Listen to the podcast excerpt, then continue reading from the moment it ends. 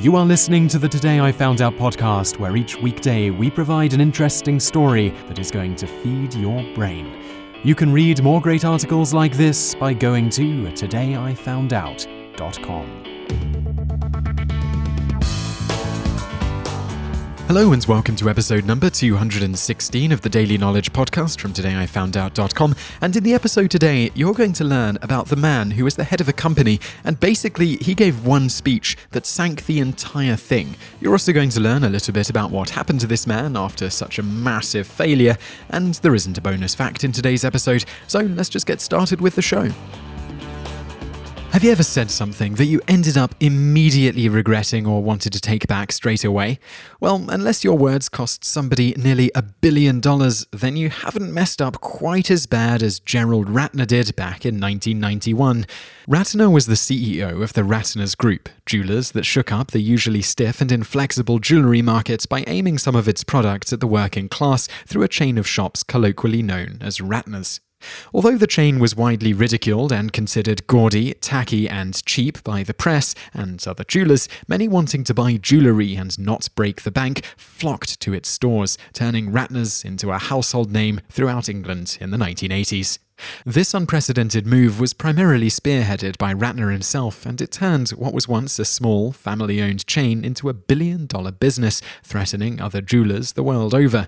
You see, if everyone owns and wears jewellery and it is sold cheaply, it loses much of its prestige and perceived value, which has long made certain mostly worthless and common jewellery items extremely expensive.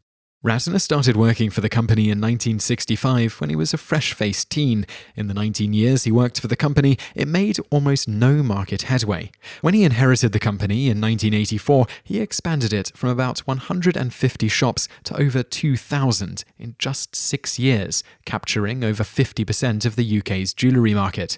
Ratner appeared to be a business prodigy. In his autobiography, Gerald Ratner, The Rise and Fall and Rise Again, Ratner claimed that his success in the 1980s was down to an experience he had when he was younger at Petticoat Lane Market. At this market, Ratner noticed that it wasn't the vendors selling the best goods that got the most sales or interest from customers, it was the vendors who yelled the loudest and had the most garish, eye catching displays. Ratner eagerly applied this concept to his own business when he took over the Ratner Group in 1984, and he made sure that all of the shops in the Ratner's chain had bright orange displays that loudly advertised their prices and deals. This, combined with the rock bottom prices the chain was offering, saw sales explode. At the peak of his company's success, Ratner was invited to speak at the Institute of Directors, a group of high powered businessmen and journalists, about how it made his company so big so fast. The speaking engagement, which Ratner himself now refers to as the speech, has since gone down as one of the biggest blunders in business history. Though the speech was going well for a while, the fateful moment came when a person in attendance innocently asked Ratner how his company was able to afford to sell things so cheaply. His now infamous response was as follows we also do cut glass sherry decanters complete with six glasses on a silver plated tray that your butler can serve you drinks on, all for £4.95. pence. People say, How can you sell this for such a low price? I say, Because it's total crap. He went on to say that some of the earrings sold by the Ratner Group were cheaper than an M&S prawn sandwich, but probably wouldn't last as long. Though Ratner claims he intended the comments as a joke, though from the sound of it, a joke at the expense of his customers, and thought because it was a private event that nothing said would be reported to the public, the journalists listening didn't see it that way on either count, and the very next day his comments were national news. The effect on the company's profits were practically instantaneous. Almost overnight, shares in the company dropped by £500 million, or around $800 million, about £936 million, or $1.6 billion today, and customers began avoiding Ratner's stores like the plague. The phrase doing a Ratner entered the English lexicon as a term for really screwing up. Just a year after Ratner's speech, Ratner's stores began closing down by the hundreds, resulting in thousands of jobs being axed.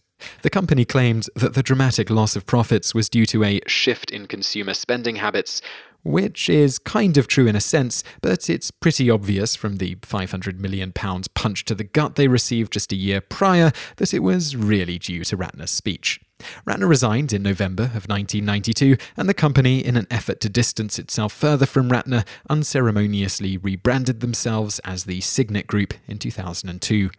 Though his speech had cost his company hundreds of millions of dollars, Ratner himself came out of the scandal relatively unscathed, as noted in this interview with him.